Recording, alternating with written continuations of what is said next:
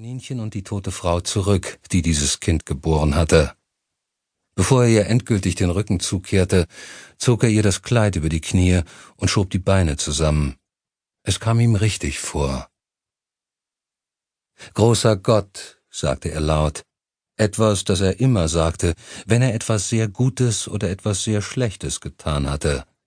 Noch wusste er nicht genau, wie dies hier einzuordnen war. Der junge Jäger lief zu dem kleinen Haus, in dem seine Mutter das Abendessen vorbereitete und auf die Kaninchen wartete. Alles andere würde schon fertig sein. Sicher fragte sie sich, wie viele er heute gefangen hatte. Für eine achtköpfige Familie brauchte sie mindestens drei. Manchmal brachte er eine Ente, eine Gans oder sogar einen Fasan, der sich vom Gut des Barons, auf dem sein Vater arbeitete, in den Wald verirrt hatte. Heute Abend hatte er ein anderes Tier gefangen, und als der junge Jäger das Haus erreichte, traute er sich nicht, seine Beute auch nur mit einer Hand loszulassen. Mit dem bloßen Fuß trat er gegen die Tür, bis seine Mutter ihm öffnete. Schweigend streckte er ihr seine Gabe entgegen. Sie nahm ihm das kleine Geschöpf nicht gleich ab, sondern starrte es, eine Hand auf die Brust gelegt, eine Weile an. Großer Gott, sagte sie und bekreuzigte sich. Der Junge suchte im Gesicht seiner Mutter nach einem Anzeichen von Freude oder Ärger. Ihr Blick verriet eine Zärtlichkeit, die er noch nie an ihr gesehen hatte. Da wusste er, dass das, was er getan hatte, etwas Gutes gewesen sein musste. Ist es ein Baby, Matka? Es ist ein kleiner Junge, sagte seine Mutter und nahm das Kind in ihre Arme. Wo hast du ihn gefunden? Unten am Fluss, Matka, sagte er. Und die Mutter? Tot. Wieder bekreuzigte sie sich. Lauf rasch zu deinem Vater und sag ihm, was geschehen ist. Er soll Ursula Wojnak holen. Sie ist auf dem Gut. Du musst sie beide zu der Mutter führen und nachher hierher bringen. Der junge Jäger wischte sich die Hände an der Hose ab einigermaßen froh darüber, dass er das kleine schlüpfrige Wesen nicht hatte fallen lassen, und lief aus dem Haus, um seinen Vater zu suchen.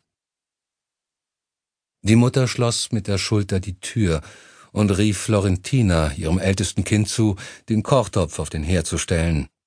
Sie selbst setzte sich auf einen Holzschemel, knüpfte die Bluse auf und schob eine müde Brustwarze in den kleinen gespitzten Mund. Ihre jüngste Tochter Sophia, gerade einmal sechs Monate alt, würde heute ohne Nachtessen auskommen müssen, genau wie die restliche Familie. Und wozu? fragte die Frau laut und legte ihr Schultertuch um das Kind an ihrer Brust. Der arme kleine Wurm wird morgen früh ja doch tot sein.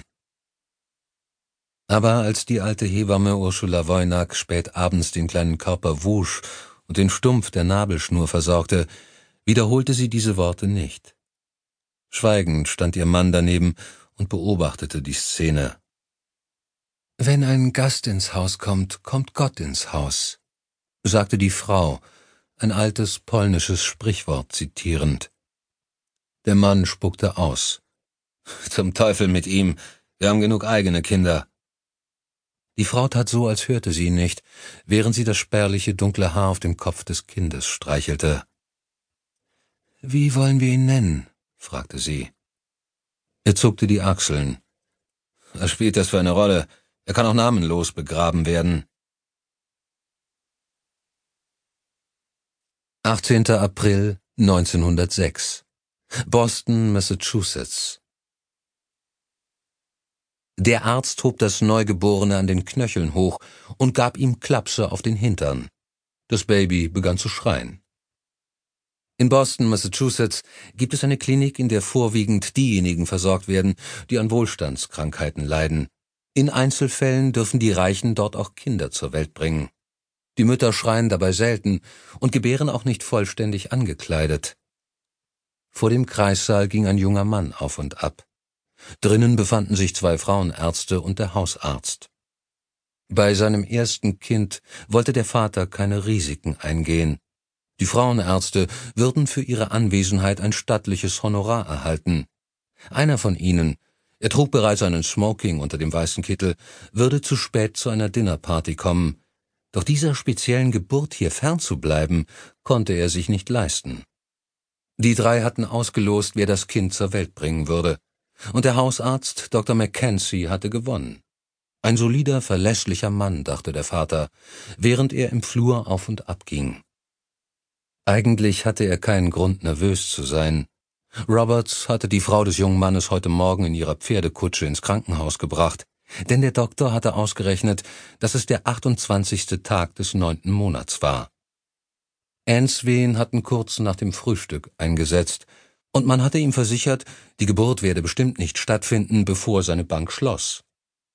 Der Vater war ein disziplinierter Mann und sah keinen Grund, warum die Ankunft eines Kindes sein wohlorganisiertes Tagesprogramm durcheinander bringen sollte.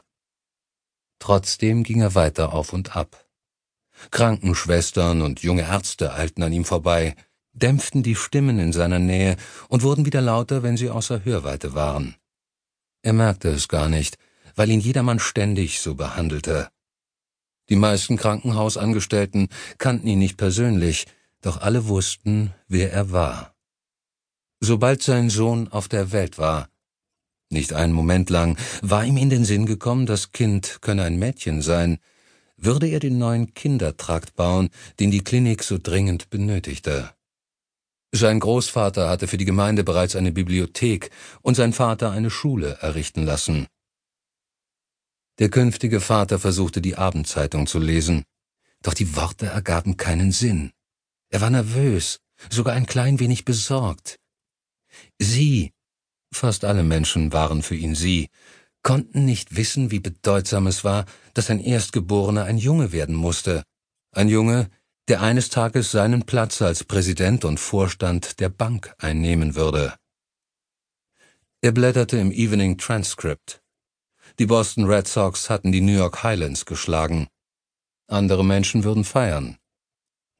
Dann sah er die Schlagzeile auf der ersten Seite. Das schlimmste Erdbeben in der Geschichte Amerikas. Verheerungen in San Francisco, mindestens 400 Tote. Dort würde man trauern. Das war ihm zuwider. Es würde die Aufmerksamkeit von der Geburt seines Sohnes ablenken. Die Menschen würden sich erinnern, dass an diesem Tag noch etwas anderes geschehen war. Er wandte sich den Finanznachrichten zu und studierte die Börsenberichte. Alles war ein paar Punkte gefallen.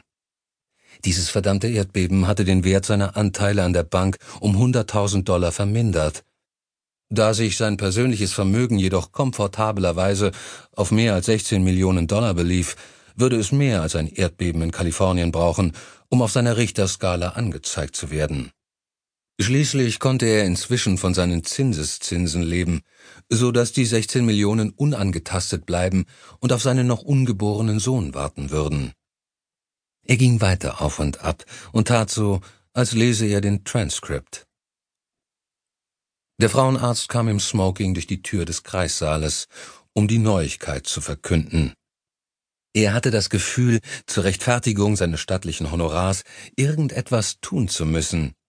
Überdies war er für die Mitteilung am passendsten gekleidet. Die beiden Männer sahen sich einen Moment lang an. Auch der Arzt war ein wenig nervös, wollte es sich dem Vater gegenüber aber nicht anmerken lassen. Ich gratuliere, Sir, Sie haben einen Sohn, einen hübschen kleinen Sohn.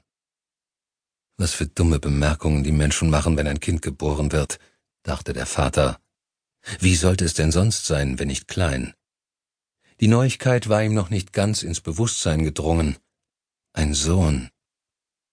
Er dachte darüber nach, sich bei einem Gott zu bedanken, an den er nicht glaubte. Der Frauenarzt riskierte eine Frage, um das Schweigen zu brechen. Wissen Sie schon, wie er heißen soll? Ohne Zögern antwortete der Vater. William Lowell Kane. Lange nachdem sich die Aufregung über das Baby gelegt hatte und die übrige Familie zu Bett gegangen war, blieb die Mutter mit dem Kind im Arm noch wach. Helena Koskiewicz glaubte an das Leben, und sie hatte neun Kinder zur Welt gebracht, um es zu beweisen. Obwohl drei von ihnen noch im Säuglings- oder Kleinkindalter gestorben waren, hatte sie um jedes von ihnen getrauert. Heute, mit 35 Jahren, wusste